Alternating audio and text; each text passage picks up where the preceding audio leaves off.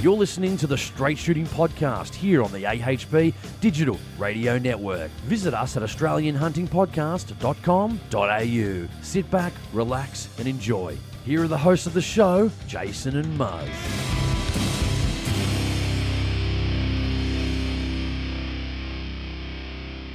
Welcome back to Straight Shooting. Great to have you with us for another episode. And today, again, I've got Justin. Hello, how are you going? How you been? Oh, terrible.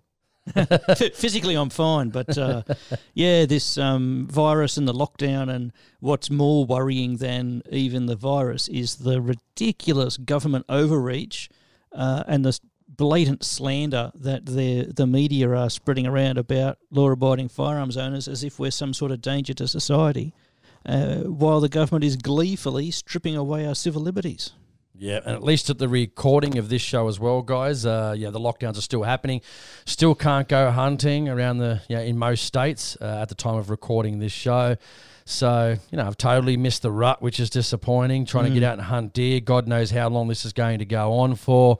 Uh, you know, the effects on businesses financially, their employees. I just think we're in for a serious serious bad road ahead, and um, everything's down, isn't it? You know, uh, uh, we can't do anything. That stocks are down. I know Justin's into cryptocurrency a little bit like I am too, and I tell you what, you know what? When you wake up, and I haven't told Justin this, but when you're up about ninety thousand dollars like I was, and within forty eight hours I was down forty grand, that certainly makes your balls. Uh, uh, hurt like Oh, you wouldn't believe. Trust me on that. Luckily, I'm back up now after that significant drop when everyone was just selling off. But I mean, Qantas is down seventy something percent. It's Yeah. just insane. Look, I I took my own advice and I had some money stashed away. And when the big dip happened, uh, I bought some more crypto. I'm already up over forty percent. So I, I only bought a little bit. I would have loved to have bought more, but um, I was able to buy the bounce because I had that bit of a buffer, a bit of reserve.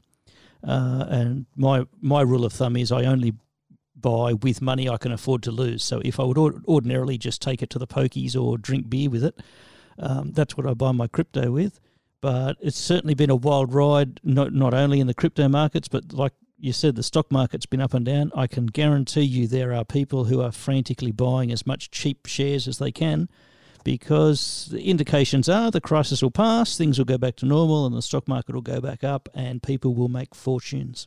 Yeah, it's crazy. I seem to not buy or sell when it's high. I tend to sell when it goes to shit. and I was up at one stage. I think I, went, I I put in a quite a quite a hefty chunk of money. I've gone invested, you know, some gold and silver and stuff like that. I know that doesn't have much to do with shooting, but uh, a lot of people out there that have got investments and stuff like that. I mean, you probably guys are hurting. Supers are hurting at the moment, and uh, I mean, I wrote it down like yeah, nearly ninety something grand, maybe over hundred even at one. I've written down two falls in the market. If I'd pulled out both times, I'd probably be up well over three hundred thousand now. But Wow.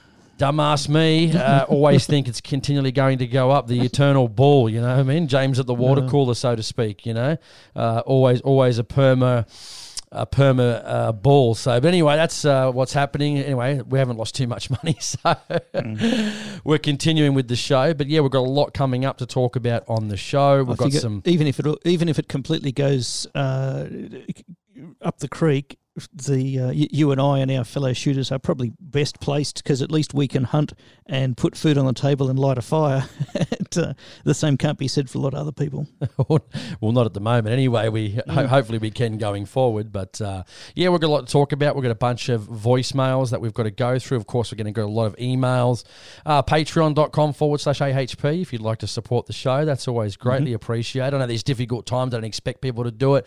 If you've got some money, great. If not, then don't worry about it. Just as long as you share the show, as long as you send it out to people, um, do all that. You know, we're on Facebook as well. We're also on Instagram now. Or, of course, you can look up Australian Hunting Podcast. Uh, and on YouTube channel as well. I've got the Australian Hunting Podcast, which is just for the show.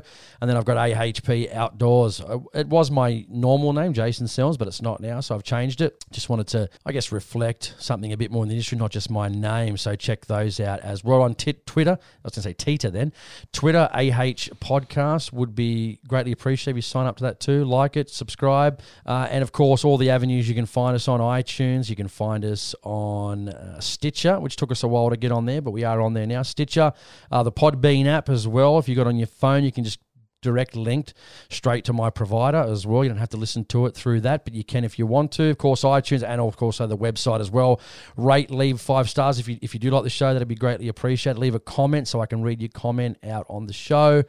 Uh, and also, where else? Leave a voicemail. Click go to AustralianHuntingPodcast.com.au. On the right hand side bar, there's a leave voicemail. You get 90 seconds, minute and a half leave us a voicemail if you want to talk about something in particular, something for us to discuss, something that you think's important.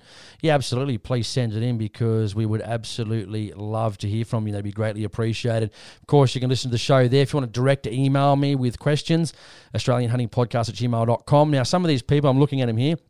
I was expecting to do the straight shooting a lot earlier than this, but I was just enjoying getting away from a bit of the political aspect of sure I was still posting the stuff on Facebook, but you know, in regards to doing shows about it, I just let it go. So I didn't respond to a lot of these messages. So check always listen to straight shooting because 99 times out of 100 I will be uh, talking about your email uh, on the show. So that's just just uh, stay tuned for that. So if I don't message you back, I'm really sorry. I get do get a lot of emails, and uh, trying to battle that sometimes working full time can be a little bit difficult. But uh, please persist. Or if you want to just make it easier, call me directly 0425 881 967.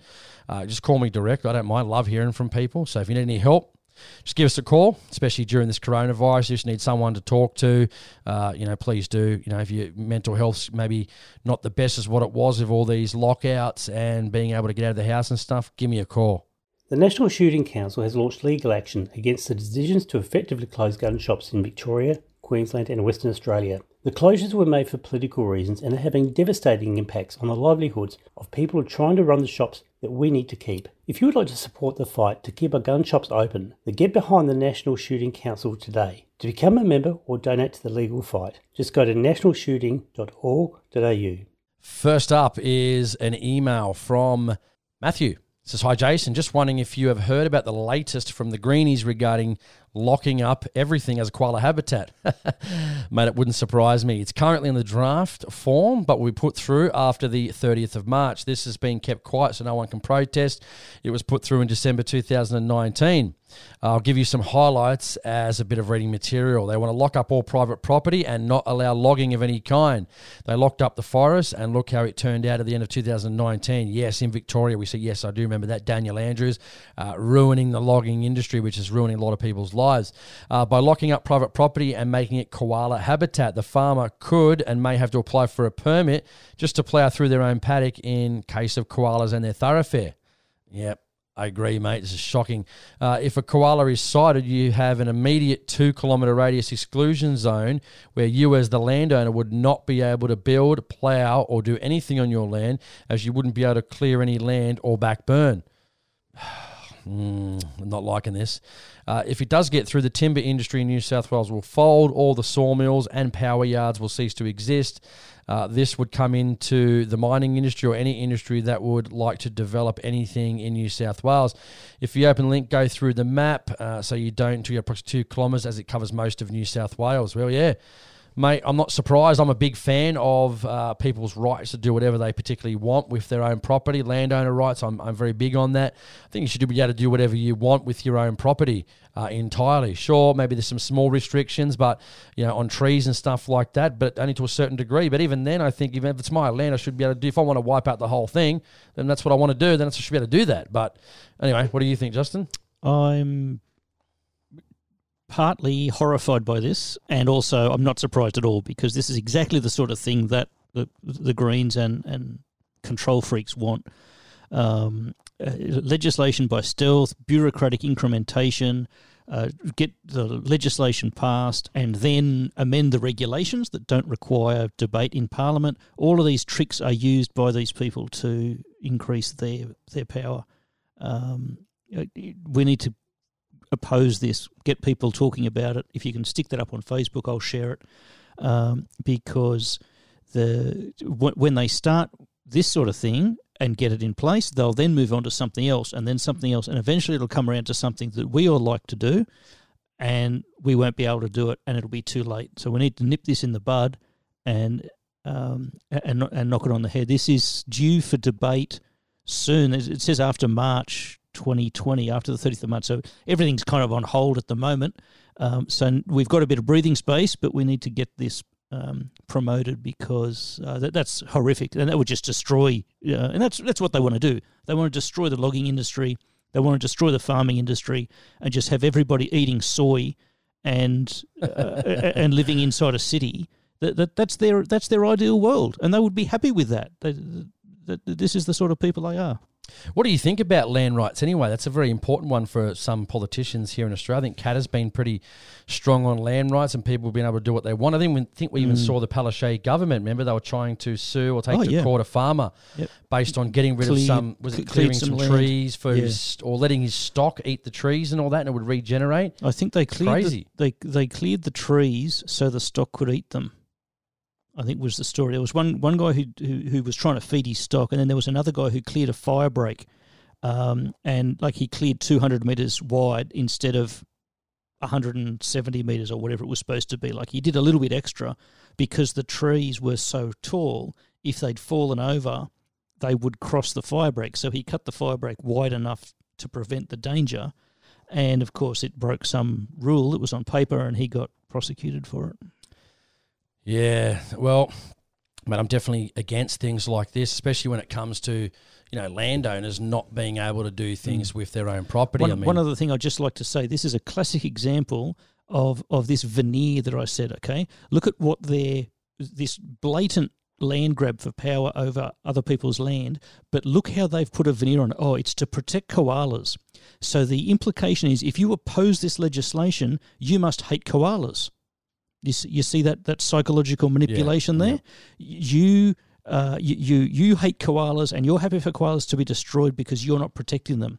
Okay, it's a logical non sequitur fallacy, but they are experts at this kind of manipulation, and it's something that shooters and the our organisations and our political parties really need to a understand and b embrace ourselves, because all gun control is ageist, racist, and sexist, and we don't support those things. But once you put it in those terms, oh, oh, suddenly the gun control person's on the back foot because they're being accused of being ageist, sexist, and racist because they support gun control. So it can work both ways. But for the last 25 years, all we've been doing is backpedaling. We haven't been taking it on the front foot using the same tactics that these people use. And that's why they've been getting all the wins because they understand the psychology of marketing like this and they can market this stuff just like they're marketing their power grab under the guise of pu- public health and safety with the coronavirus. Yeah, let's see what we can find out uh, moving forward on these particular issues. We want to find out more. So, thanks for letting us know about that, Matthew. It's uh, really appreciated. Um, this will come up on one of our shows. Uh, so we're going to try and find out more information for a show after this one as well. So we'll find out and we'll let you know uh, what's happening, what we've found out, and hopefully we can give you more information on the legislation and where it's at. So Matt, thanks for writing in. Uh, thanks for being a listener to the show. I really appreciate it. Would you like to advertise on one of the most tech savvy mediums on the internet? Then why don't you advertise with us on the Australian Hunting Podcast? If you have a product or business that you would like to promote, then we would love to hear from you. Become one of our partner advertisers by calling Jason on 0425 881 967 or email AustralianHuntingPodcast at gmail.com. All right, coming up on our next email is Brock. All right, Brock says, Hey, mate, I've been listening to your podcast for a while now, and what a cracker podcast it is. Well, that's nice, mate. Thank you very much for that. Uh, finally pushes me to stop being lazy and get my license. Well, congratulations. Awesome. Great to uh, hopefully have you on as a firearms owner. One question I'd like to ask with all your listeners and FB followers how long is it taking everyone to get their licenses? I've been going since November of last year. It doesn't look like it's going to happen anytime soon. Just thought you might be able to do a poll on, on Facebook or something. Uh, so I just emailed him. I said, What state are you in? He wrote back and he said he's in Sydney. So it's kind of not surprising that uh, the New South Wales Firearms Registry is dropping the ball on licensing. I know, I think mm. was it about a year ago, possibly maybe a bit longer. They did a big cull of uh, a fair amount of their workers there, and they're pretty much running on bare minimum. because, like most of us know, registries are a complete waste of money, and uh, it's just a black hole of wasted funds and hundreds of millions of dollars per year uh, across the country to manage law-abiding firearms owners, which we know doesn't do anything. So that's the first thing to go. They don't really consider it an essential service. Really, all it is is a black hole and an absolute large costing to the government uh, every financial year. So, mate, best thing I reckon. I don't know what Justin thinks. We'll get him his input in a minute, but I'll make right to your minister. Actually, I think better is actually call them up and just say, "Oh, is the minister there? Can I talk to the minister, please?" Even though you know they're not going to talk to you, you just say, "Listen, I've been trying to get my gun license for a while here. I've ad- I've applied in November." Um, can you please advocate on my behalf and find out what's happening in my license? I'll give you a call back tomorrow. And if you really want to be pushy, I just call up every single day, Yeah, that the every day. that's the thing to do is to ask ask for a time that somebody's going to call you back.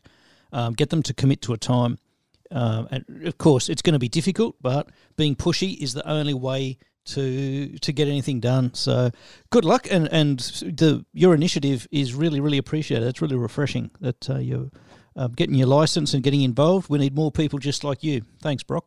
Yeah, and one thing I mentioned too is when they because what they'll tell you, and it happens to me all the time. Happened to me just last week or a couple of weeks ago when I was uh, talking and ringing up the premier's office to talk about Police Minister David Elliott and handling. Uh, this firearm, which is something we might talk about as well on this show as well. Uh, they always say, "Oh, can you just put it in writing for me?" Because I just want to get you off the phone, right? So the best thing to do is say, "Yep, no problem. I'm happy to. I'll put it in a message today. I'll send it over to you, an email. Um, but I'll give you a call tomorrow just to follow up. What was your name? And then you just and then you call up again tomorrow, and then you call them up again the next day, and then you call them up again and again and again. And because they get sick of you, eventually they're going to have to advocate on your behalf to find out what's going on. And uh, I know someone that did that in Queensland, and all of a sudden, after about three and a half, four months uh, their all of a sudden their license, oh boom, you know, your license is now available to be picked up. So, uh, you know, get them off their butts. You know, you're paying for a service. You know, you expect a reasonable time frame Yep. uh, to provide that service to you, mate. So.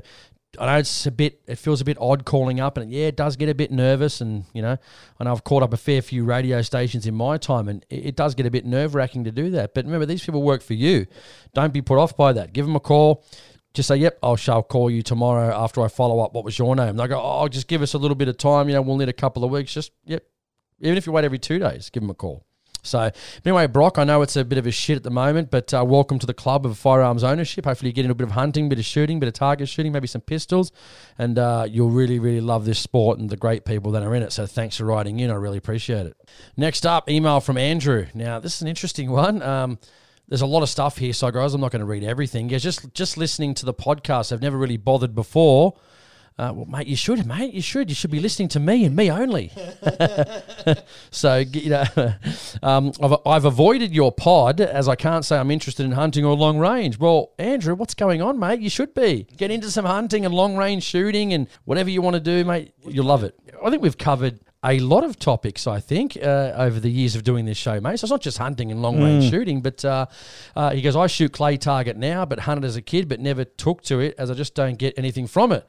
That's disappointing, mate. I'm not sure why he's even emailing in at this point. You know what I mean? But Uh, uh, look, if you pull a trigger, we are your your Friends. your friends, and Yep. you're part of the family, and we love you anyway. Exactly. Welcome to the club. Now Yep. he goes on and says the problem with police and firearms and stuff. uh, Just a lot of stuff about police here, and you know, like basically, you know, saying it's a police state and stuff like that. It sounds like from here he's from WA.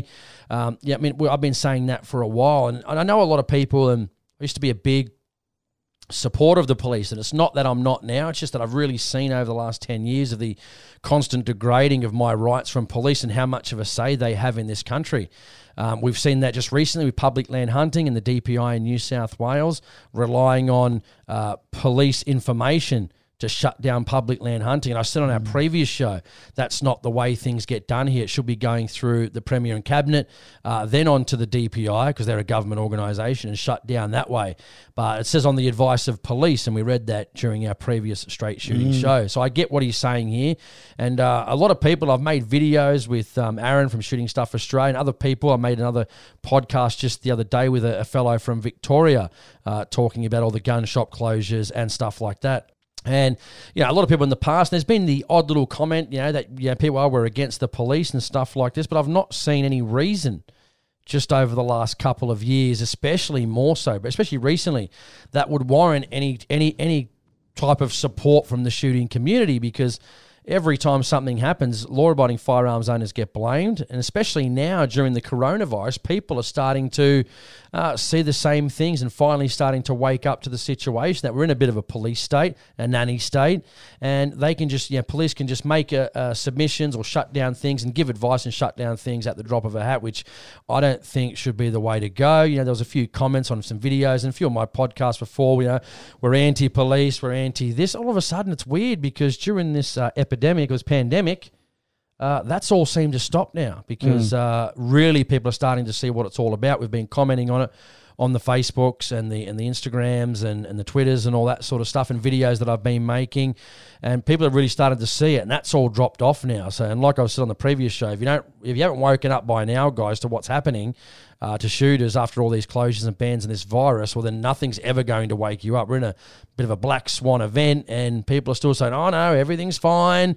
You know, even after three states have been shut, Justin, uh, yeah, people are going, "Oh no, New South Wales is staying open," and it may very well stay open. But if I had to put, I wouldn't be putting my house on it. No. Put it that way. I wouldn't be putting my house on it. That's for sure. But Uh, uh, look, um, I'm sure there's a lot of police officers who listen to this this podcast. There's a lot of police officers who are avid target shooters, sports shooters, hunters, fishermen. Um, it's, the, the the issue is not with the average police officer. The issue is the Nuremberg defence doesn't apply anymore, and the individual police officer does have a moral obligation to not obey unlawful or immoral orders. You can't just say I was following orders um, you, you have a responsibility to say, no, I am not going to arrest this person or I'm not going to charge this person because even no matter what pressure the hierarchy is putting on you, um, you, you, your conscience is involved, and you cannot just say, "Oh, I'm following orders and my conscience is clean." It doesn't work that way.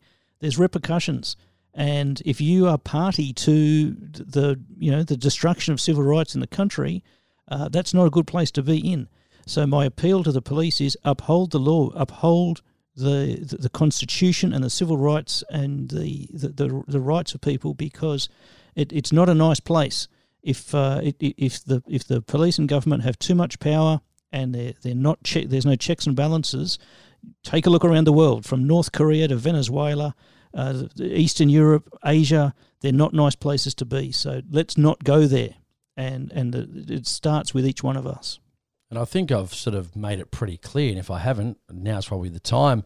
You know, some people listen to the show, they might be police got a bit turned off, you know, in, in certain situations because of things we've said. But, you know, I think the average shooter, that's maybe a police officer, that's an average shooter and hunter, knows they're not the ones we're, we're talking about. Mm, absolutely. Um, and if that's not obvious, you know, to people and you're going to go off half jack because I've criticised the police, well, then that's up to you. Then you probably are one of the person I'm talking about. I mean, if you're not corrupt and you're not going to be doing things that are against the force or against the general community where you deem necessary, then, like I said, you, you, we're not- you're not the ones I'm talking about. I thought I've made that obvious over many, many shows. And instead of you, even me saying this and you still believe that somehow I'm against police, well, then again, like I say, you, probably are one of the people that I'm talking about because, you know, no one in their right mind when I'm saying the people that like David Elliott, we're going to discuss this in just a few moments with this category R prohibited firearm.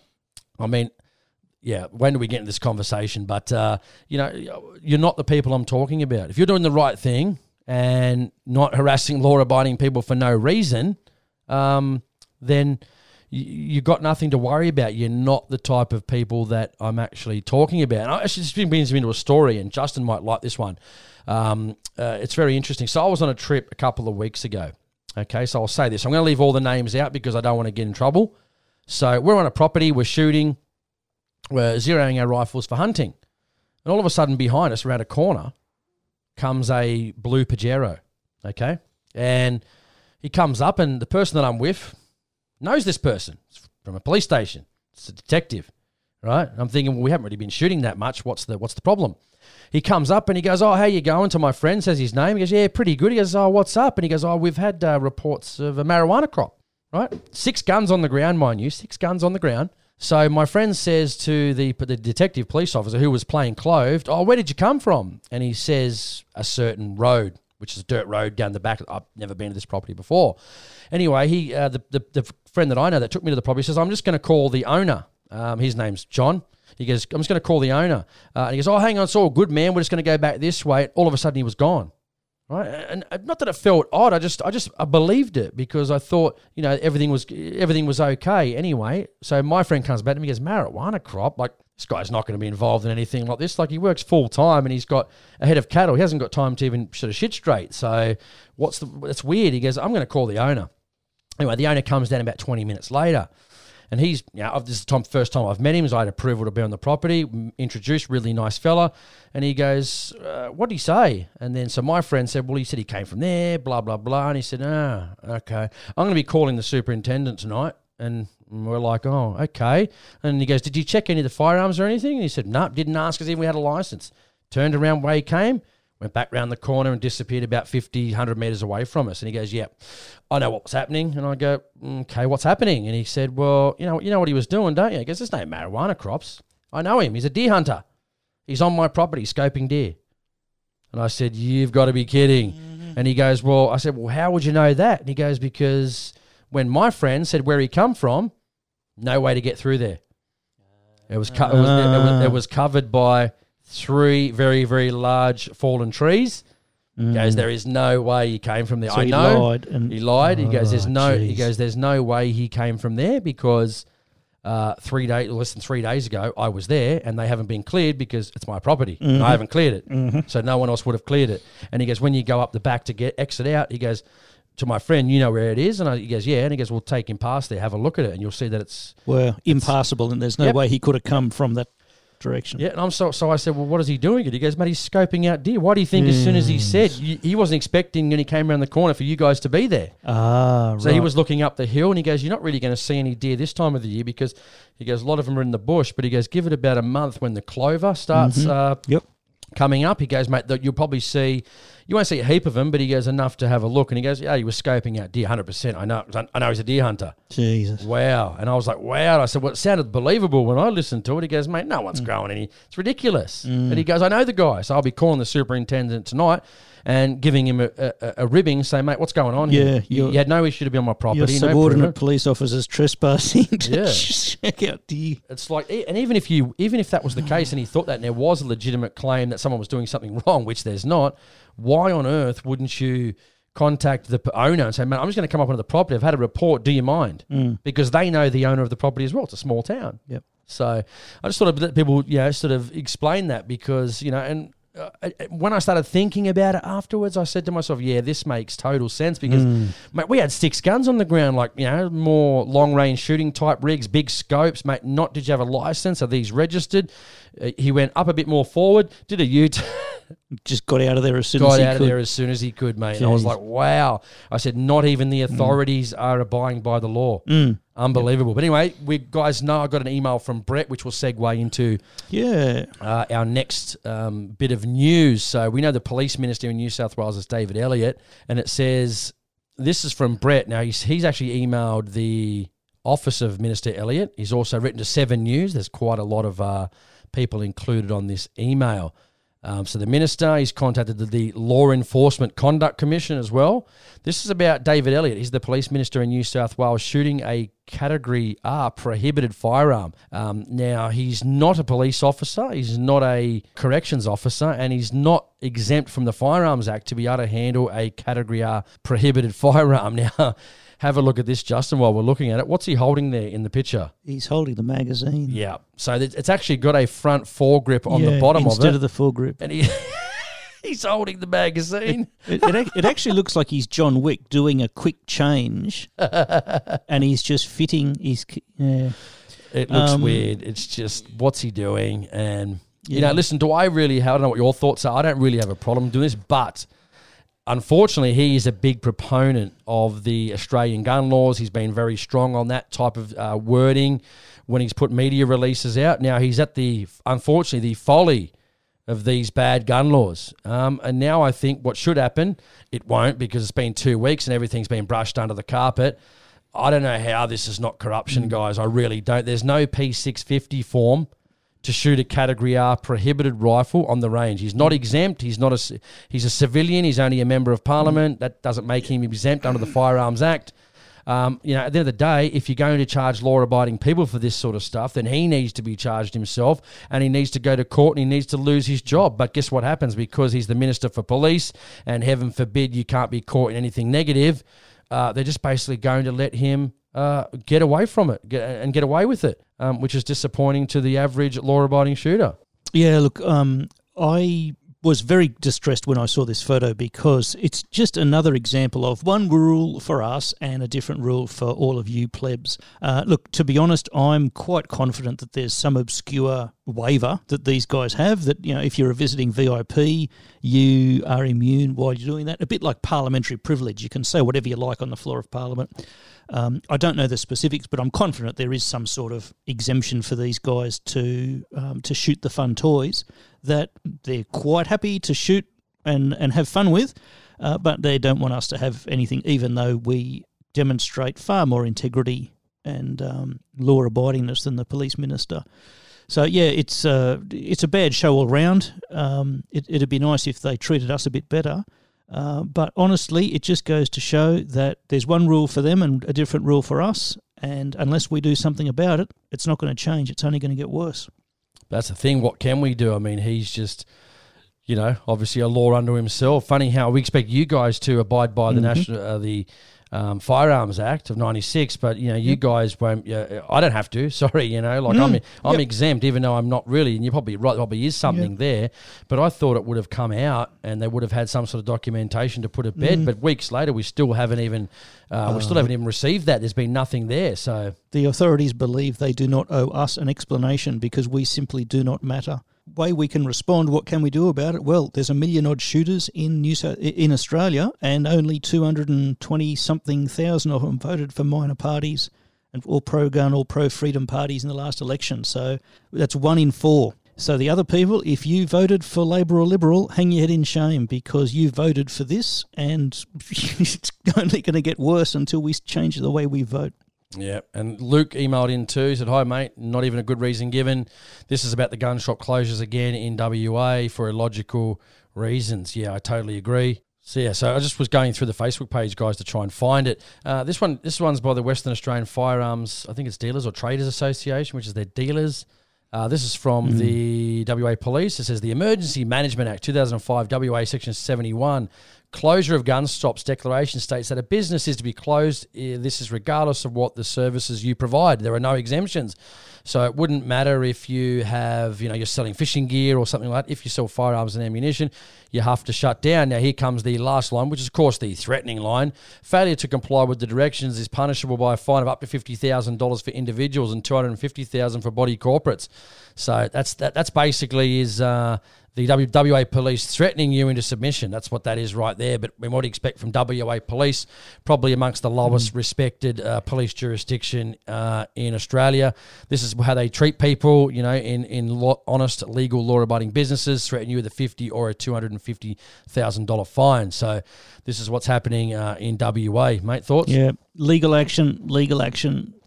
I'll chip in whatever I can. It's not a lot, but um, this absolutely has to be challenged every way possible.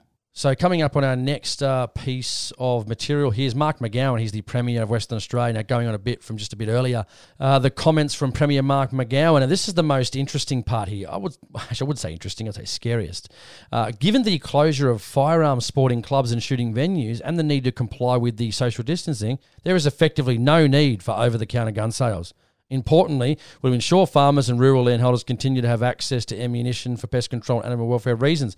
Again, that's not going to keep people in business at all.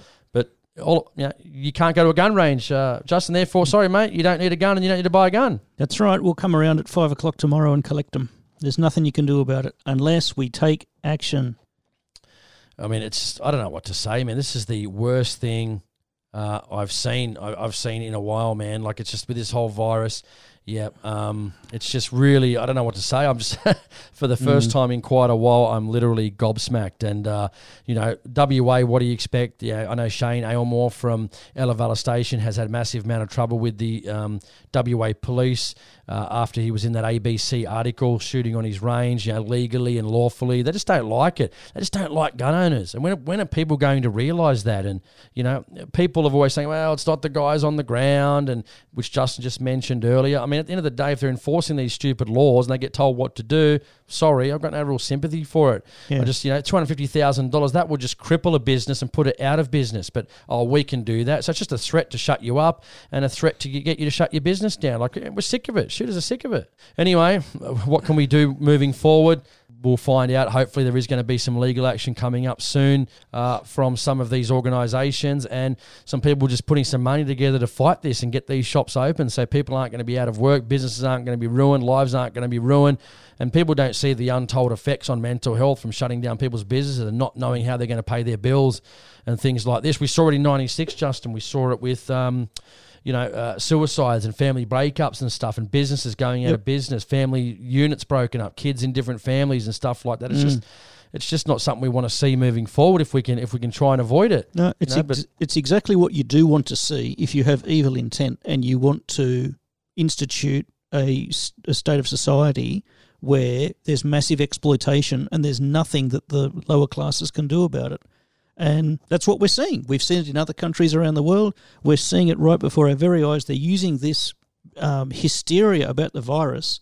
Um, the, the, the, there's been swine flu, there's been bird flu, both of which were wider reaching and killed far more people far quicker than what this coronavirus is. And yet the hysteria about it um, is being used as a cover. Like I said before about weasel words, they use the koalas as a cover for bringing in control of land.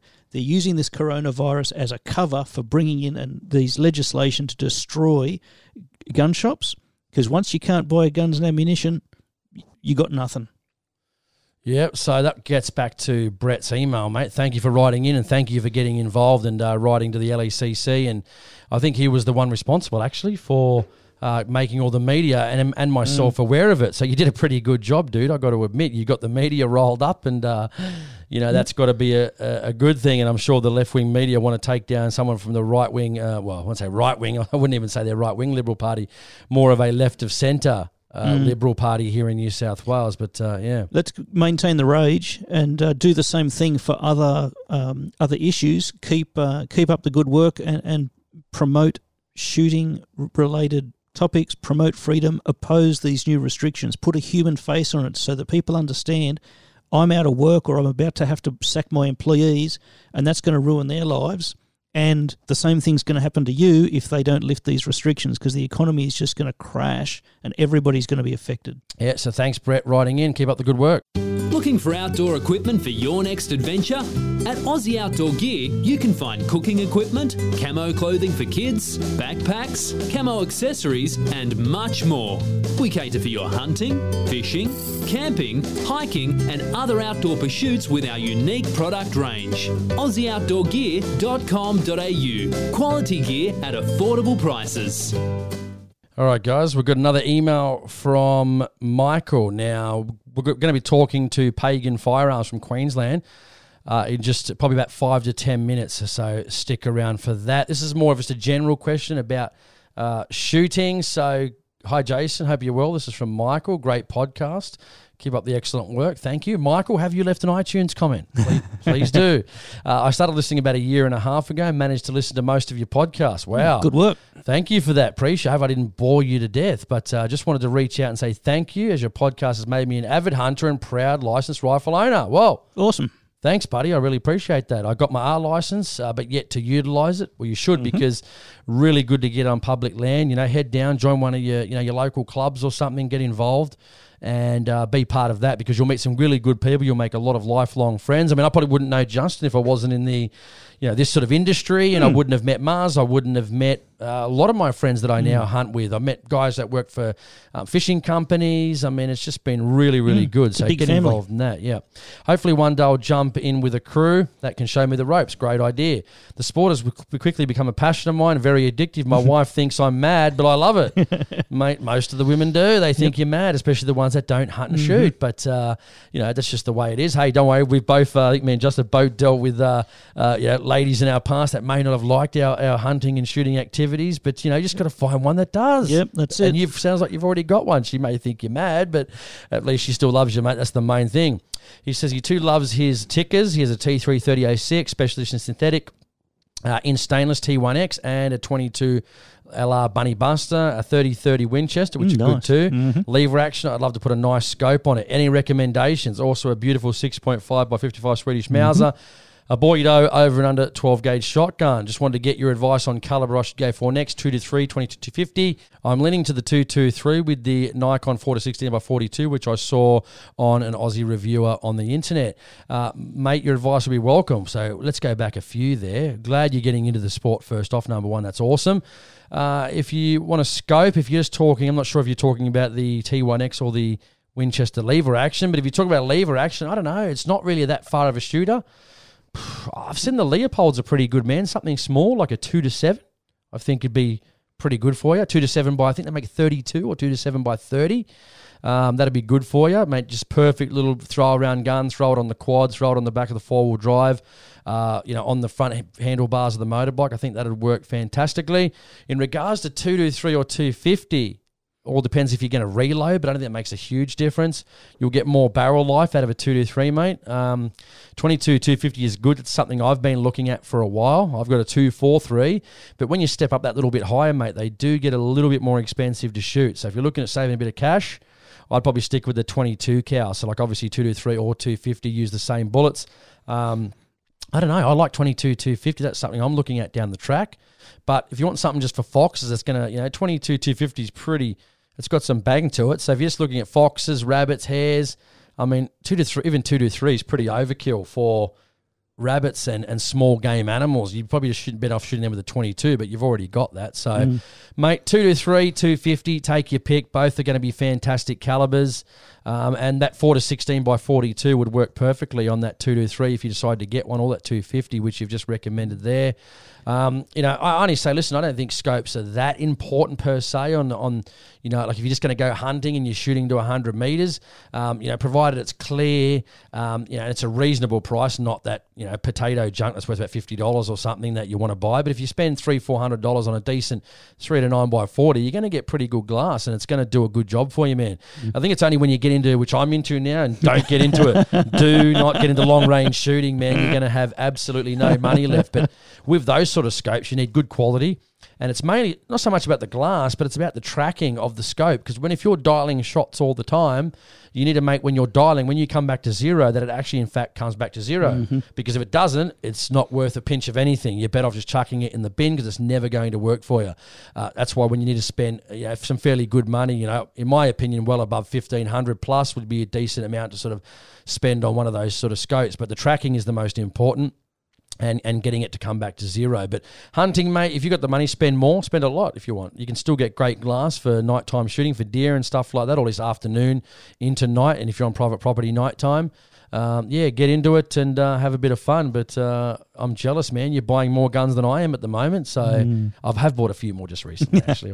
I shouldn't say that. I've been, I can't even shoot the bloody things now. I can't even go and do any um, reload deve- load development on my two new rifles because I can't, the bloody down. the ranges are closed. So, mate, hope Michael, hopefully that answers your question, mate. I'm sorry I took a while to get back to you, but uh, enjoy the show, and I shall um, uh, wait to see some more photos of the new rifle that you buy. Yeah, let us know how it goes. All right, we've got Anthony Pagan on the show, guys. Just drop by, just have a bit of a chat to us. We know the uh, gun shops have been closing in Queensland and across the country, WA, which we spoke on the previous show, and we were speaking to some retailers in Victoria. But we've got Anthony, mate. Thanks for joining us. Uh, your shop's in Townsville, so thanks for joining us. We want to chat about uh, what's happening with the gun shops in Queensland. Can you give us a bit more info?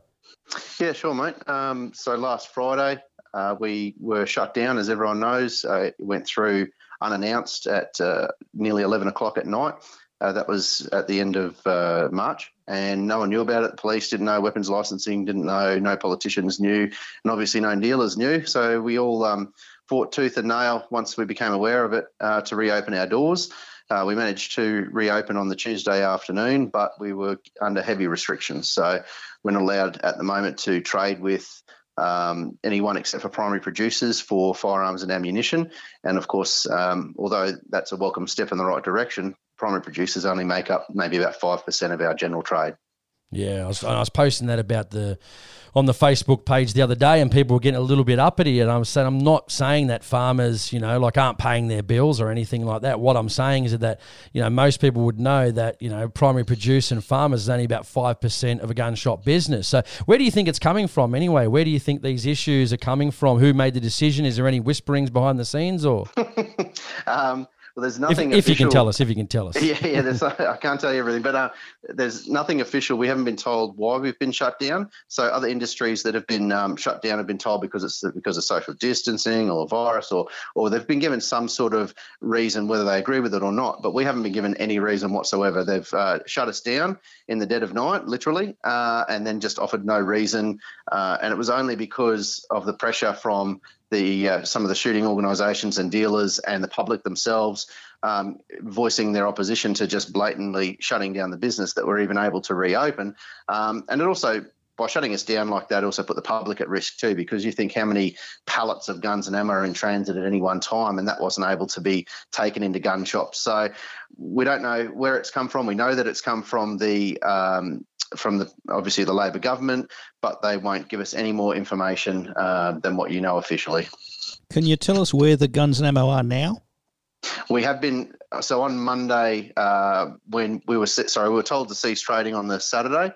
Uh, by Monday morning, when it became evident that this decision wasn't thought through very well because hundreds and hundreds of pallets of guns and ammo were turning up at gun shops that had a closed sign on the window, and we were telling people, "Sorry, we're we can't trade, we can't take this in. It was then having to be taken back to the depot. So of course, uh, it was panic stations with the depots and and the um, other other industries as well because they're not they can't sort of cope with that demand. And the backup for firearm uh, gun shops is the police. Now, the police have got a million things they've got to do, but babysitting guns and ammo for dealers isn't really one of them. Mm. So, and they just simply physically don't have the room to do it. So, um, yeah, once that got uh, overturned, or sorry, it didn't get overturned, the decision got exceptions put in put in place that enabled us to take freight in, uh, and it enabled us to trade with uh as um, as an offset, I suppose, to trade with primary producers. But it's really just a token gesture.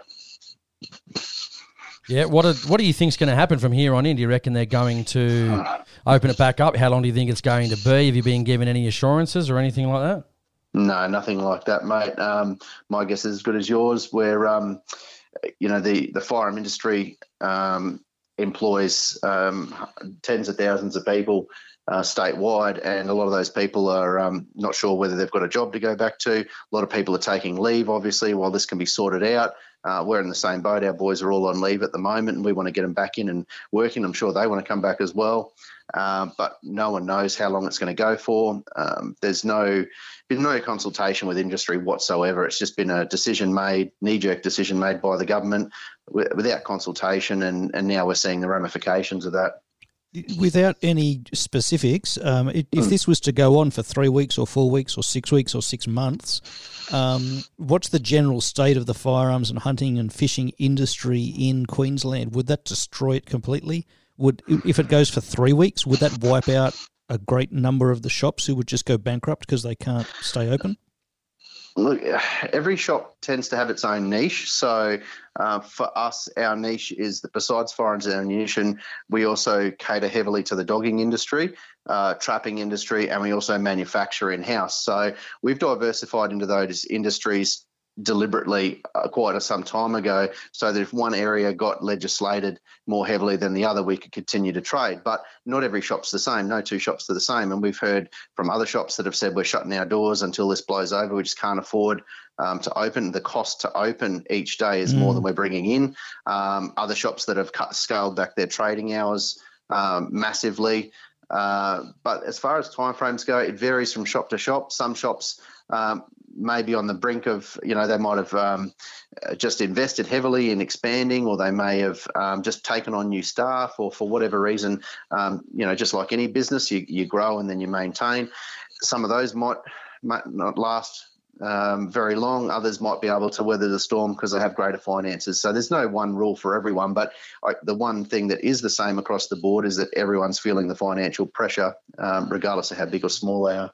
Yeah, I just wanted to find out, not you specifically, but I mean, you've had to put you know workers off. What are the workers hmm. saying? And also, the, I guess a supplementary question to that is, I mean, realistically, I don't want to go into your finances or anything. That's not yeah. what I'm here to do. But how long before it really starts? You start saying, "Man, this is hurting now, and it's going to be touch or go." Whether we can continue with the shop or not. Yeah, yeah.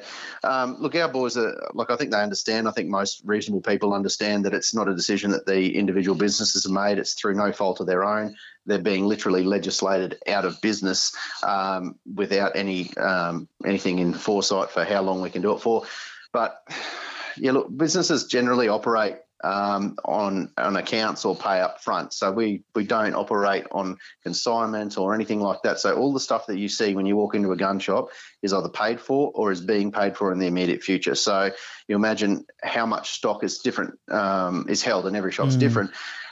That stock needs to be turned over, and if that stock doesn't need to be turned, it doesn't get turned over, then bills don't get paid. So, you look, it's it's hard to put a number on, but I would say you know, guessing that when it starts to come month to month, you know, maybe after four weeks, people are going to start looking to how am I going to pay my suppliers when I've still got all this stock here that I ordered four weeks ago, and that's when we're going to start to really see um, tough decisions mm. made on um, on what they can do, and they can't put it out for sale um, and do a special on it. It's got nothing to do with that, but it's very expensive goods to put on the shelf with very low margin in return. Mm. So it's a yeah, it's a volatile mix, I mm. guess, to try and um, to not be able to sell stuff that's such a, an expensive product to begin with. Okay, two, two, two quick questions, but the same theme: um, mm. legal action against the government, or uh, are the people who are off work? Uh, can they be writing letters and uh, you know, contacting the media, telling them how much it's hurting by being off work? Uh, the finan- yeah. putting a human face on the financial pain. Yeah, def- um, definitely. The second question um, anyone that's affected by this should be on the phone, should be writing to their local minister, should be calling them up, should be visiting them. Be polite about it, but mm. be very. Um, uh, explain the situation well because as gun shops we can only do so much the industry bodies can only do so much um, we need it to come from the grassroots level um, there's a lot more uh, individuals and I'm, I'm, a hunter too i was a hunter long before um, we started this business, but um, that's where it needs to come from more so than anyone because that's spread out across the entire state and entire country. In fact, we've seen the other guys in the west and, and down in Vic now being targeted as well. Um, you know, we've all been targeted to different degrees, and we really need people all in those regions and also outside those regions speaking up because um, if you think that New South Wales or some of the other states aren't going to follow suit, you've got your head in the sand. You really need to be proactive about it. Um, and back to your first uh, question about legis- uh, about um, legal action. Look, um, can't go into that too much, um, but if any industry was told they had to shut their doors and not given a valid reason or some sort of um, compensation or some sort of work through, doesn't matter what industry it would, that would compensate, that would um, set them up for legal action. So I'm sure that there will be stuff coming from that arena. Um, from who, how much, all that, I can't go into that. But um, it, the government really needs to look at this and go, we've, we've made a mistake. We need to reverse it because um, with actions come consequences. So we want to make sure that everyone um, continues to um, you know continues to trade and because the government can't hand out a lot of money if they're not going to uh, get the taxes back in they need us trading as well so i want to ask a question too about you know, obviously, you know, that was a few price hikes. The dollar was pretty shit there a couple of weeks ago before we found out about the gun closures. Were you seeing an increase in business because the dollar was bad and the increases in prices from the importers and people wanting to get in and just get a few good deals on existing stock? Oh, definitely. Look, the um, the whisper that we, the unofficial whisper is that the government's trying to link domestic violence and, um, and also stockpiling of ammunition to um, the closures, although they're not willing to come out publicly and say this. Um, but that's the whisper um, that we're hearing. Now, there's two things in that. There's absolutely zero credibility in that argument for domestic violence when there's vetted people on the planet, as you know. Um, and number two, if you've got a shortage of ammunition um, and, and firearms coming out of America because they have um, bought up all existing stock or the majority of it, that means that whatever you have in transit and whatever you have in stock in the country, that's uh, that's going to be it. And then if you combine that with the drop in the dollar, a massive where the dollar's gone through the floor, that's going to put uh, a price rise, imminent price rise coming, and it is in the next couple of weeks. We are going to see across the board from all wholesalers somewhere between a 15 to 20% rise. Now, that's a really big jump in the gun industry. So, um, then the third thing is if you combine um, certain hunting seasons, or um, for us, it's weather up here in North Queensland. We don't have a season as such, but in Victoria, you've got your duck season. Up here, we're coming out of a, a, wet season where the weather is much better. So, all three of those things are going to contribute to people um, buying a little bit more than they usually would to make sure that they can see through um, and, and, aren't going to run out. Um, and then on top of that, people are being told stay at home, don't go out unnecessarily. So instead of going to the gun shop twice a week, they might only go once a week, so they buy twice as much. So there's all these factors. It's not um, it's not anything uh, sinister. It's just simply a combination of these factors that's that's enabling it. What about after the you know closures? I mean, you can sell to um, primary producers and federal pest controllers, etc. How many customers were you seeing, say, before the the uh, bans on the gun shops to open to now? Like how many you know, customers are you getting through to the uh, through the hmm. doors at five percent of your turnover? Yeah, it's uh, it's not as many. Uh, there's definitely been a drop. And I think the main reasoning, we're still getting a lot of phone calls. See, some of our trades online, some's over the phone and, and some is walk into store. There has been um, probably a, a, drop, but there's more confusion than anything. People don't know where they stand from we're getting decision in the morning and then a reversal in the afternoon. We saw that with the with the fishing and no one knows exactly what they're able to do. So a lot of people calling up, fielding a lot of phone calls about what they can and can't do. Um, but it, yeah, it has slowed down a little bit. Um, but um, I do expect that if we can continue to put pressure and get a reversal, that that, that will quickly turn around and people will go back to, um, you know, shopping as they usually would. Um, and every time the, the government overreaches and oversteps the mark and says, no, we're going to ban this, and they don't give a real good reason, and, and the Adler shotgun was a classic example of that. We all remember that the first thing people do is go, I'm going to buy one because the government said I can't have one, or the government's made that we believe that was the wrong decision that they made. So hopefully, you know, something like that might be a bit of a light at the end of the tunnel, but um, it just depends how long it lasts and how many dealers get to that light. Mate, last question just before we finish off. Uh, when it does reopen, I mean, with the price hikes because of the bad dollar, do you think that'll affect people buying uh, moving forward when the gun shops do open? Or yeah, yeah, I do. Um, that's going to be probably one of the um, single most um, resistors, I guess. So stock that's on shelf, stock that, that's on hand isn't going to be affected, but new stock coming in or special orders and things like that, um, there's going to be a jump in price. So whereas you might have gone and bought something for, for say fifty dollars and now it's sixty dollars, you know, some people might go, well, I'm not going to buy that. I'll just wait for the price to come down, and the price isn't going to come down. The price is going to sustain for quite some time. So there will definitely be a slowing, I think, in people buying it. But I think um, most people that understand business and and uh, understand that you know that our industry is uh, heavily tied to the dollar will understand that look there's no point in holding out. And a lot of people um, to their credit are supporting their local gun shop wherever it is um, and coming in and um, people are we've had people come in and say I want to buy something just to help you guys out. So um, you know if people can't buy guns and ammo go and buy a gift voucher. Go and buy um, a, a bag of dog food. Go and buy something that your local gun shop sells and help them get through even if they can't sell you guns and ammo all right, mate. I really appreciate that. Thanks for uh, coming on and give us your intake on what's uh, an input, what's happening in Queensland. I spoke to a, a few gun shops in Victoria just a bit earlier, and uh, they were sort of saying, hopefully, you know, they're tr- maybe there's a bit of a musing around that they're just trying to get over that Easter period, and they might open it up back up after the Easter long weekend. So, hopefully, there's some credence to that. I'm not going to bank on it because, as you know, this government they're just a pack of you know a holes sometimes the way they treat gun owners and law-abiding shooters, and give us absolutely no reason. So, hopefully, that's true, but you know, you nice, never. but uh, I won't hold my breath. I know. I thought I was hunting uh, this Thursday because uh, you know public land hunting was open in New South Wales, and then you know I go and buy a swag. I'm on my way home, and guess what? Game over. So I guess I won't be using that swag for a while. Anyway, Anthony from Pagan Firearms, thanks for joining me to give your input on Queensland and what's happening up there in the gun shop in Townsville. Appreciate it. Thanks for uh, coming on the show.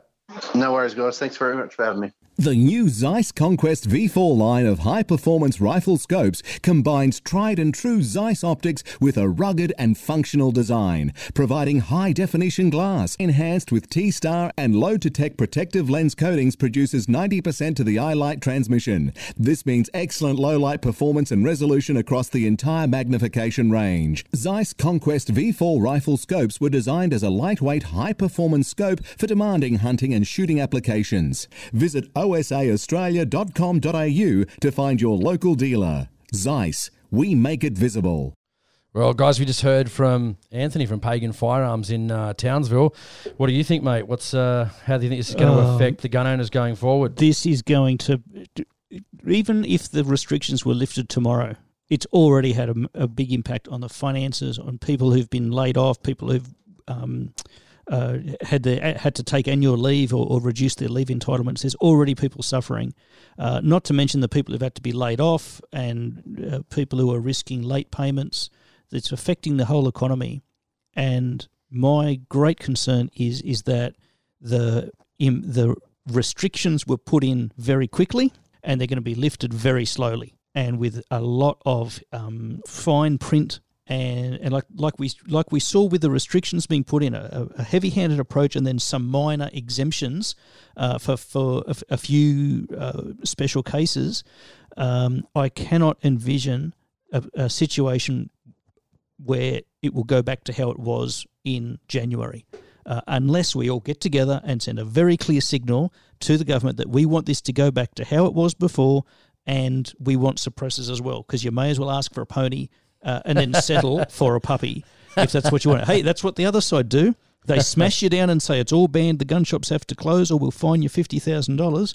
Oh, you're pushing back? Okay, we'll let you have primary producers. Do you reckon suppressors will be our unicorn? What do you reckon? We may as well ask for it, or or whatever. Make a list. What what do we want?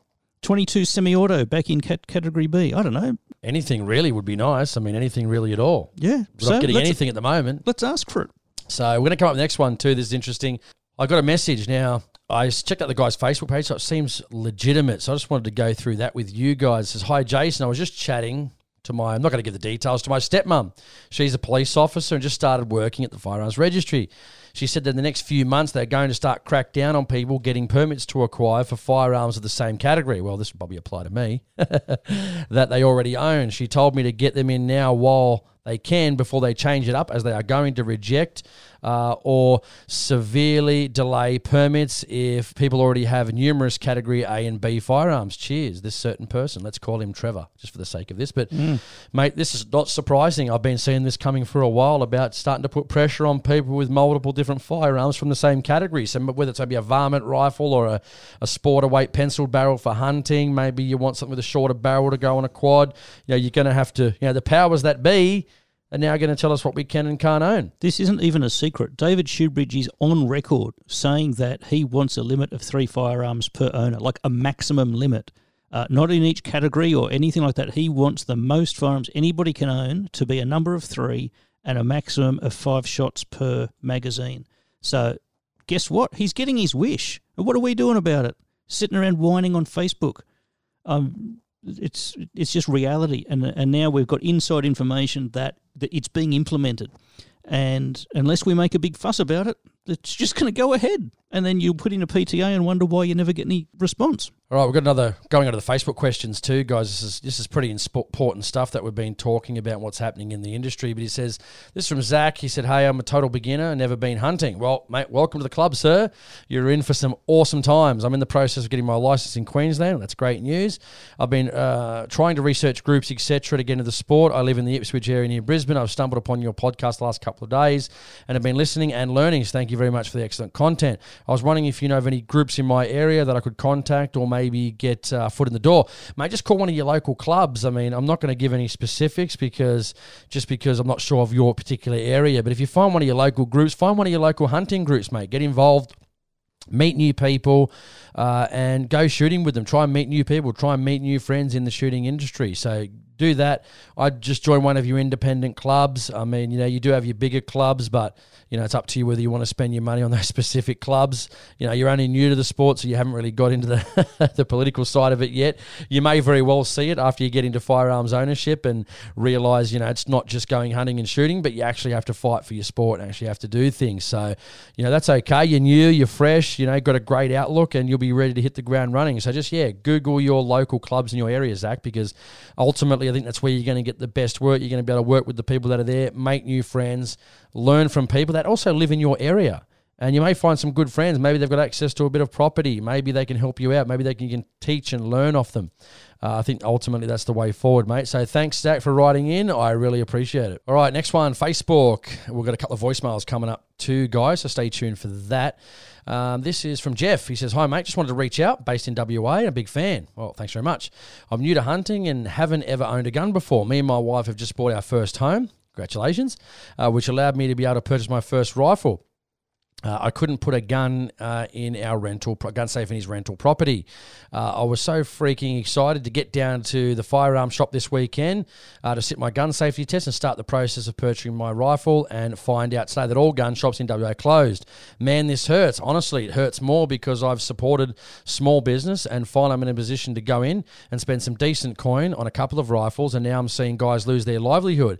I realise how much bigger this is than me just losing out on my first rifle for a little longer.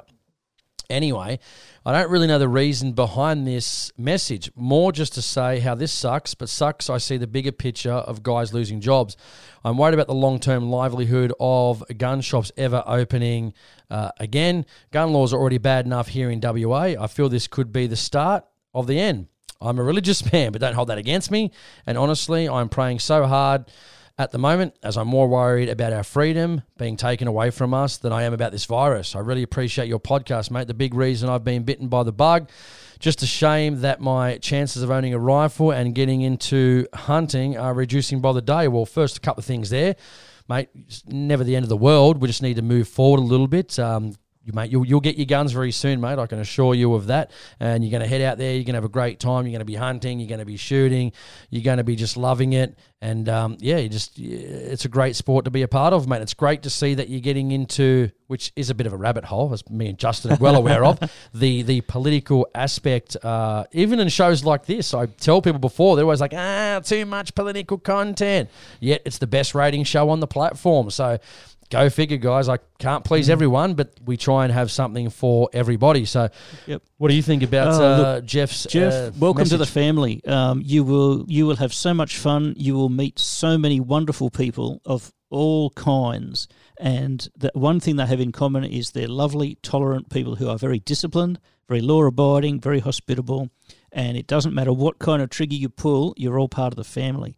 Um, and honestly, getting in on the ground floor with an experience like this, I hope you can become a big advocate um, in in WA. If you can get in touch with the media and express to them how much you're feeling, media loves to hear people talking about their feelings. Um, but if you can express to them how much you're worried about local businesses because you've got money to spend, but this knee jerk reaction is is preventing it. And I've just had a, me- a meme come up on my my Facebook feed. The coronavirus will come and go but the government will never forget how easy it was to take control of your life, to control every sporting event, classroom, restaurant table, and church pew, and even if you are allowed to leave your home or not.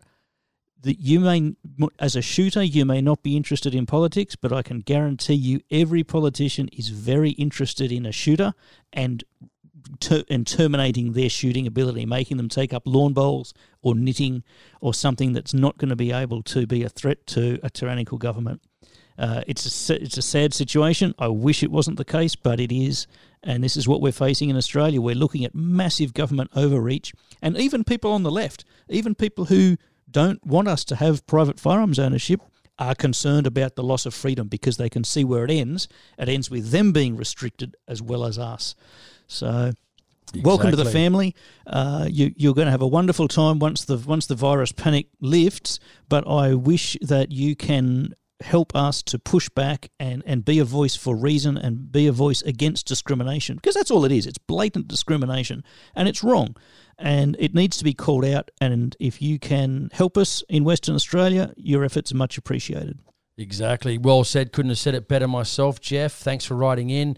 Go and get your guns right in. Let us know. Australian Hunting Podcast gmail.com. Let us Yeah. know what you're actually going to buy. us a photo. mate. Yeah, we want to see photos. We, you know, I know, I know this is a podcast and we can't see photo. We can. Well, if we get them in our email, we can see Hmm. Yeah, photos. pics so- or it didn't happen. Come yeah, on. exactly, mate. You can't tell us you're buying something without sending us some awesome photos, man. Come on, you should know that. But anyway, thanks, Jeff, for writing in. Uh, we really appreciate it. Renowned for their strength, reliability, and attention to detail, Miroku shotguns are the perfect example of what a sporting shotgun should be. Miroku have been producing quality products for over a century and sold in Australia since 1963. Each Miroku shotgun is crafted with precision, from the MK Trap and sporting models to the all round best selling field shotgun, the MK70. Visit morokushotguns.com.au for more details and stockists. All right, we've got another voicemail. Actually, our first voicemail from Michael. He's actually sent in two questions, which uh, I think is absolutely awesome. So, what we're going to do, we're just going to play it through, might stop it uh, through parts of his question, and yeah, we'll just maybe address it uh, throughout the part of it. We've got this new deck here, guys. So, we're all like in the 21st century now. We can do it all in one go. So, this is from Michael. Hi, Jason. This is Mick from WA. I just want to make a comment on our licensing laws. Um, now, I've got a 308 Palmer rifle and a 22 Magnum. Now, I can go out to a farm that I have friends on, and I can use my 22 Magnum to shoot foxes and so on, but I can't use a 308 um, because it's club use only. Now, I just want to stop it there. I didn't even know they can they not use 308s over there in regards to pest or stock control. I didn't think that was true, mate. But if it is, yeah, I'd like to hear more mm, about Says that. Actually, maybe the conditions of the PTA are club use only. Wow, Yeah, that's a possible, very yeah. bizarre bureaucratic restriction. Maybe it's like the farmers who can only use their primary producer firearm on the farm and can't take it. Yeah, that's interesting. I might yeah send us in more about that, Michael. We'd love to hear more about that. But you know what? Guess it is WA again. WA strikes again. You hmm. might get a two hundred and fifty thousand dollar fine just because they can. Yep. You know. Let's continue. But if I get a 223, if I get a processing the license and all that to get another firearm, for example, a 223, to shoot foxes at those longer distances. Now, if I want to get an air rifle just for a bit of target practice and bit of fun, I've got to go through the whole licensing process again. I just think that's utterly ridiculous. Yeah, well, we know that's ridiculous again because we're talking uh, about WA here. and uh, no one is really surprised, Michael. Yeah. I, I, I like Michael because you know it just he knows that he can sense the ridiculous. He's Mm-hmm. not sure why it's happening. Um, it it's just common sense, isn't it? Yep. And people are just writing in saying, "I can't believe this is happening." Like they seem shocked by it, but I've been around here for ten years. I'm not surprised at Mm. all because it is WA, and it does nothing shocks me out of WA. Nothing shocks me from other states around the country because that's what we've come to expect. Um, and normal people that see this stuff just go, "It doesn't make sense." They might have conversation with friends, family, say, "This doesn't make sense," but and then we just go, "Oh yeah, we know. Mm. We've known this for a long time." But uh, anyway, we're, we're going to continue. considering it's not even a firearm, it's a air arm. And yeah, the I can have a two two three, but I've got to go through that process. They don't allow me to have an air rifle, even though I'm allowed to have a two two three. I just think it's utterly ridiculous. And I've noticed that Donald Trump has now declared that firearms are an essential item, which I think is fairly fair because during this epidemic of the coronavirus, I think you need to be able to protect whatever you've got. So when everyone's going silly, so yeah, I'd like hear your comments on that one, Jason. Catch you later. Yeah, look, the fundamental issue is Australia is a prison colony, a penal colony, and nothing's changed. And we are, although we're born uh, in the in Australia, uh, the the authorities treat us like we're just the children of convicts, and we can't be trusted with with firearms because we might overthrow the government. Um, that view is what is shaping all of this legislation that you've just talked about. And the cognitive dissonance of people who've been, you know, been through the school system and taught that the government's elected by the people and it passes laws that help people and the government has your best interests at heart. And then when you come up against evidence that proves, hang on a minute, the government doesn't have my best interests at heart, this is nonsensical, the the feeling of craziness that you're experiencing is called cognitive dissonance, and there's a lot of people experiencing it right now. You know, you can see on social media where they're just screaming for more government legislation, and and dobbing in their neighbours for having a you know going for a walk. Yep, mate, totally agree. It's uh, not good at the moment. Things we have to deal with. Um, I'd like people to write in actually and uh, let us know what they think. You know, what do you think about Mm. all these restrictions? You know, Michael's obviously seeing the issues that are arising for hunters and shooters, not just in WA, but all the issues from Victoria, New South Wales, hunting, going out fishing. I mean, I think, geez, Daniel Andrews has gone full, full Hitler. I think down in there in Victoria, they can't even, you know, look in the opposite direction Yeah. without getting a fine. Uh, the Victorian branch of the Communist Party. I know it's just getting uh, crazy. We wanted to go on to the second question from Michael. Hi, Jason. This is Mick from WA. Yeah, just want to make a comment on uh, some of our gun re- restrictions over here as far as shooting on property. Now, we don't have Crown land shooting over here. We're not allowed to shoot on public land. But in WA, we have a lot of stations that the pastoralists have just walked away from, and they're basically abandoned stations. Now, the feral animals are just going silly over there, wild goats and so on. Also, out in our remote areas, we have a lot of wild, yeah, just basically vermin in general. And I think that the farmers saying we can't take goats and so on that are vermin off stations, I think if you have a gun license, you should be allowed to take vermin off those stations um, as long as you have a gun license and so on, without them stopping you. They're vermin. They don't own them, even though it's their land. I mean, if you're a prospector and you have a prospecting license, you can go on, you can go on pastoralist land and prospect, and they can't stop you. So I think the same thing should be available for shooters um, to be able to take vermin off a pastoralist land um, because they don't own them. So yeah, just like to hear your comments on that one, Jason. Yeah, look, that um, makes no sense at all to me, and at the same time with Western Australia, so it does make perfect sense. Um, there's a couple of guys there that you should put this in writing to. Um, uh, Aaron Stonehouse and is it Rick Mazza, who's the the, the um, LDP and SSFP um, reps over there, um, can both work together to help. It's it's the sort of um, libertarian thing the LDP would be uh, would be in support of. And uh, of course, shooters, fishers, and farmers would absolutely be uh, in favour of rolling back some draconian overreach and uh, cull some feral animals. So I'd encourage you to look those guys up. They're both on uh, on Facebook and on social media. They've got websites. Um, and while you're at it, ring up your local MP, whoever they are, introduce yourself to them, and uh, raise the issue with them. I guess the only issue you'd probably find is if even the past is still there is, you know, people coming across their property with firearms. That'd be the only issue without people knowing they're there. I don't know actually if the prospectors have to, you know, notify the landowner or the pastors that are on the property.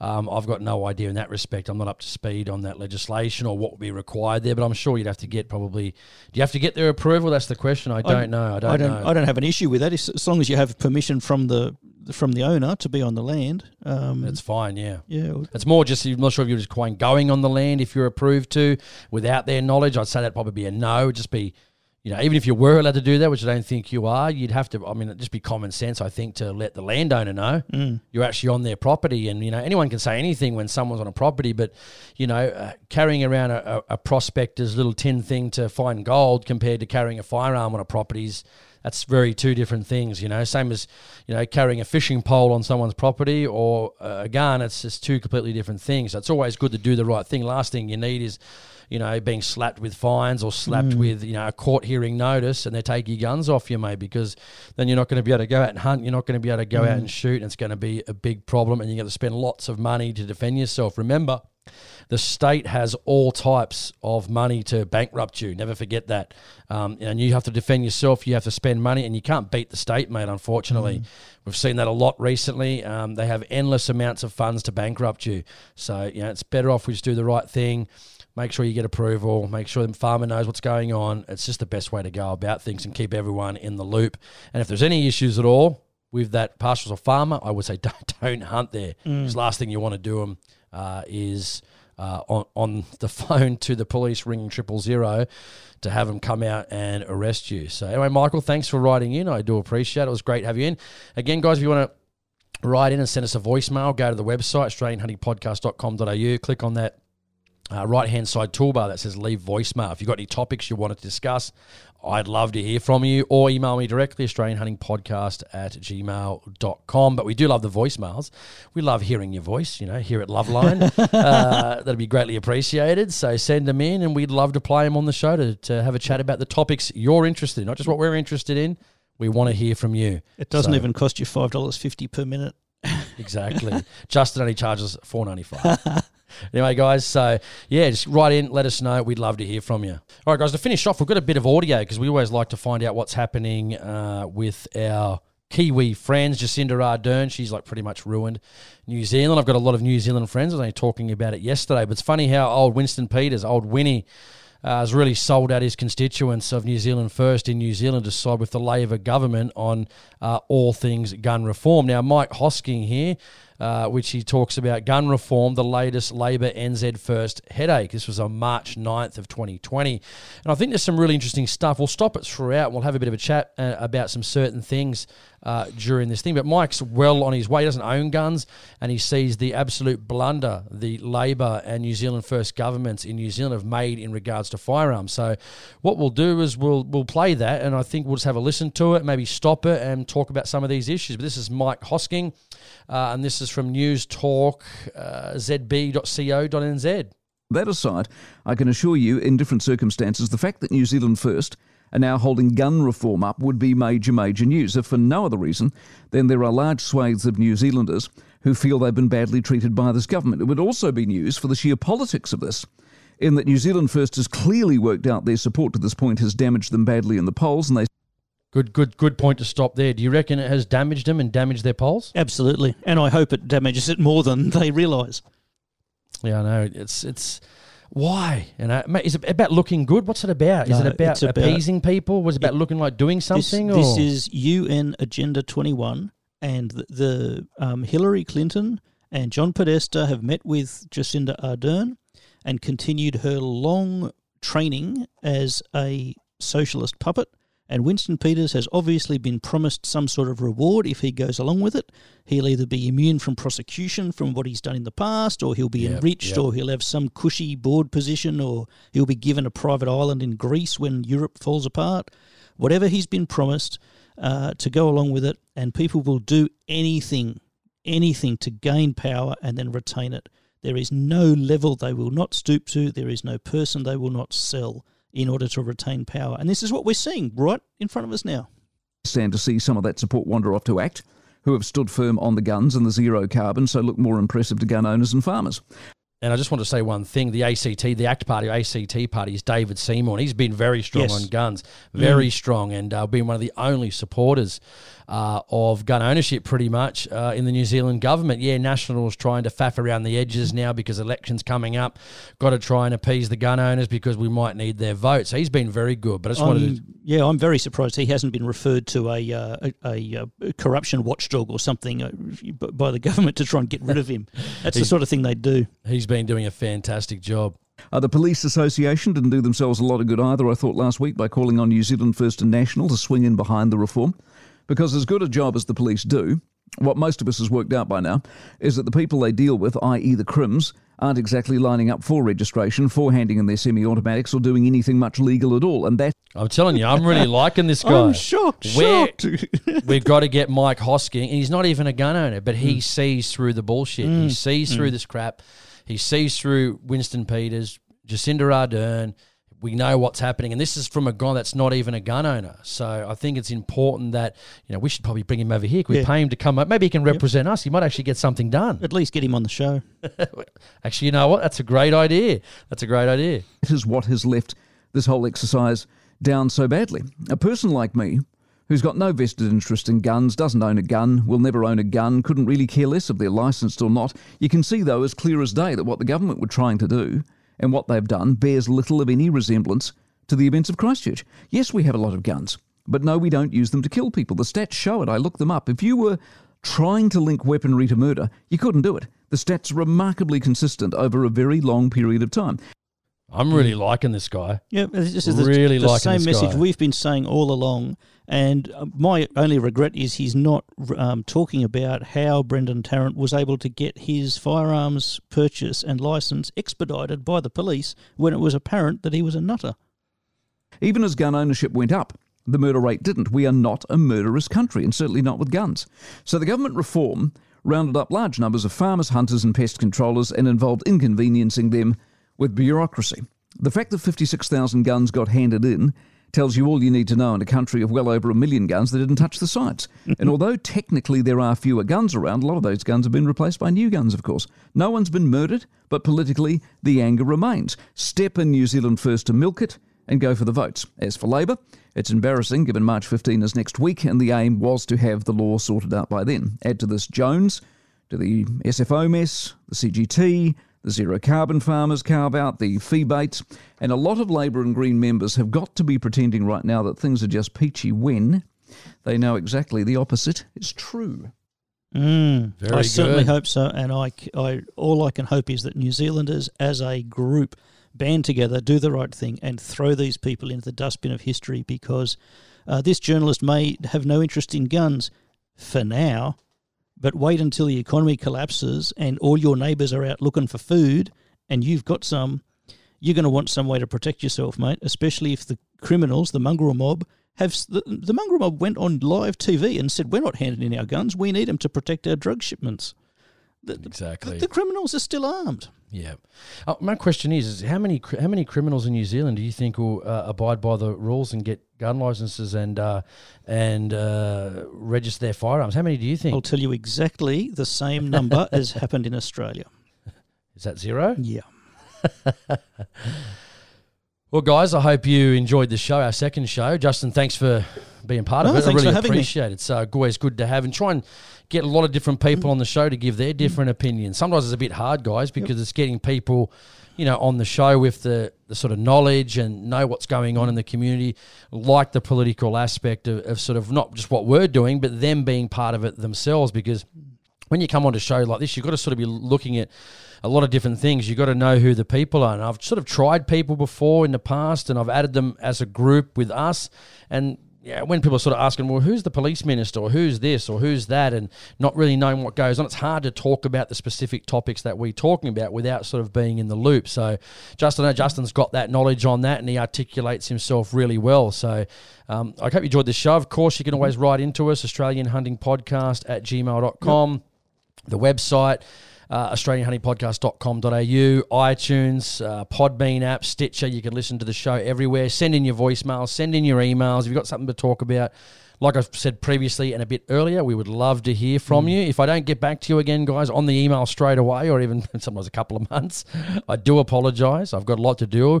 Uh, most of us, I'm not sure about if Justin's working from home at the moment, but I definitely am. Um, so it's been a bit uh, not stressful. It's pretty easy to get out of bed. But my computer, we're doing this in my room right now. Like my computer, I get out of bed and I jump straight on my computer. so my whole work week sometimes is moving in about a four by four meter square uh, of my bedroom, pretty much, and it's getting a little bit monotonous. But thankfully, I get to go out in the field and do some inspections and stuff like that, so I can get out when I want to get out and have some sun and some fresh air. Of course, take care of your family. You know, if you've got any mates and that struggling just simple just takes a call. Guys takes a call to call people up and find out if they're all right. Make sure your family are all right. Make sure your shooting buddies are all right. You don't know what people are going through you know and you know me, a lot of men are in the, the shooting sports and they're the most highest people that commit suicide guys. So you look after your friends look after your family make sure i give them a call. Now no one ever knows what everyone else you know is going through. And um and there's a lot of topics and obviously these shows can't be live and sometimes they may take a few weeks to come out. Guys they take a lot of editing. So sometimes the news and current affairs may be a little bit behind but that's the only way to do it. And i've been receiving so many facebook messages. When straight shooting? What are you guys doing? Get off your quinces. And i'm like yes yes we're trying. And you know I'm, that's why i'm switching it up getting some new people on the show as well.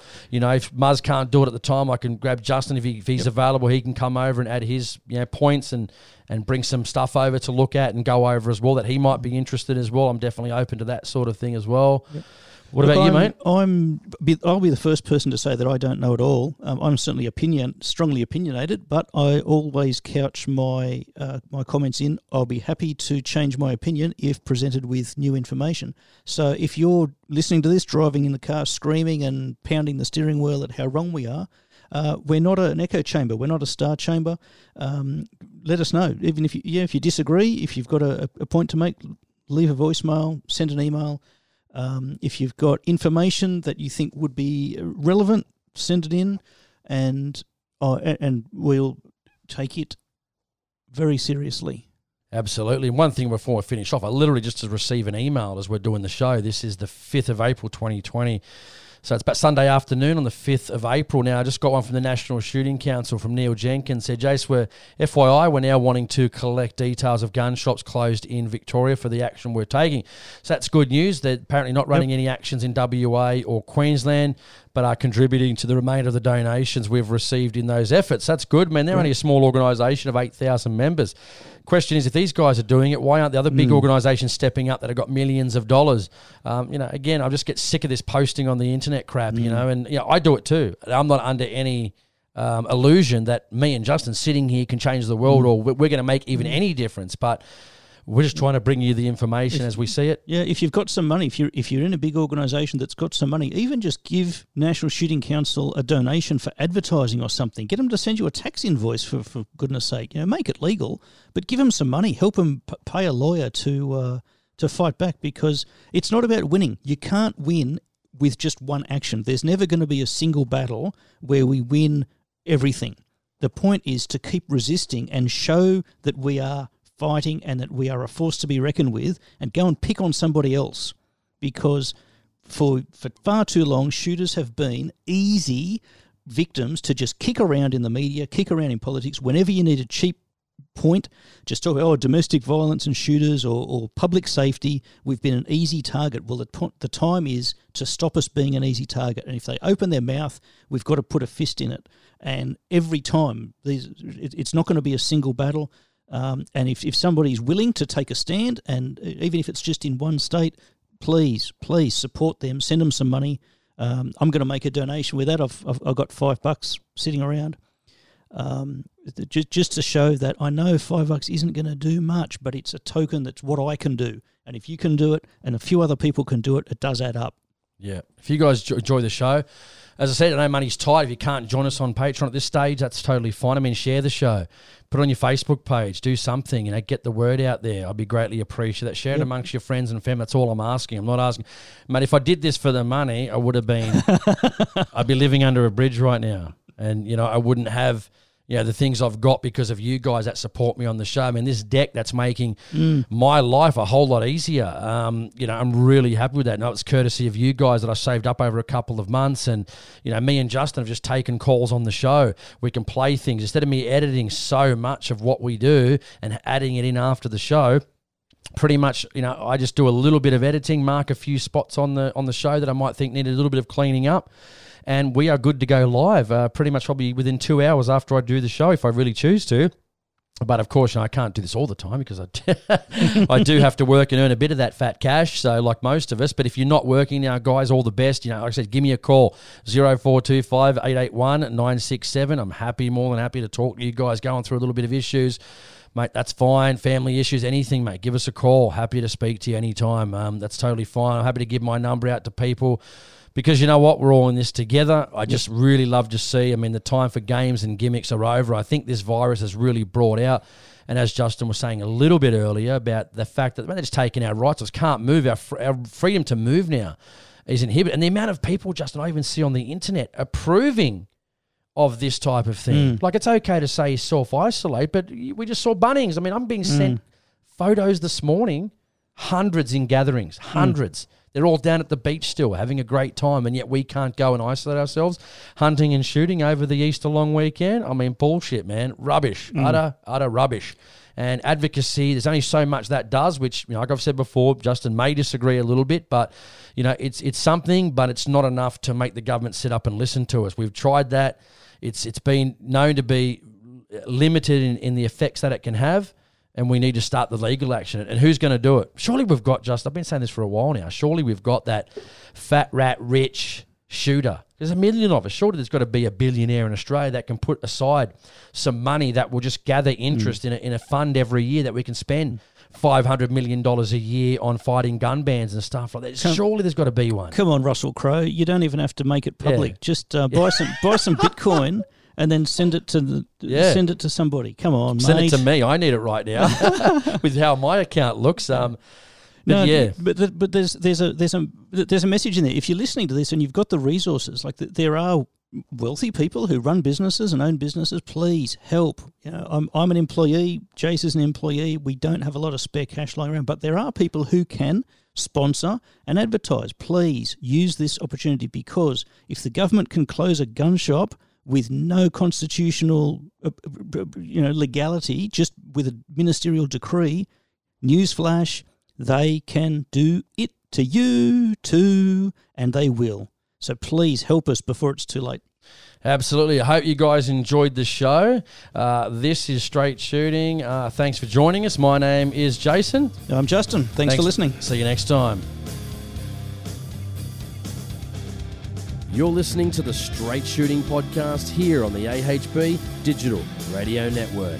As always, thanks for listening, and I'll see you next time.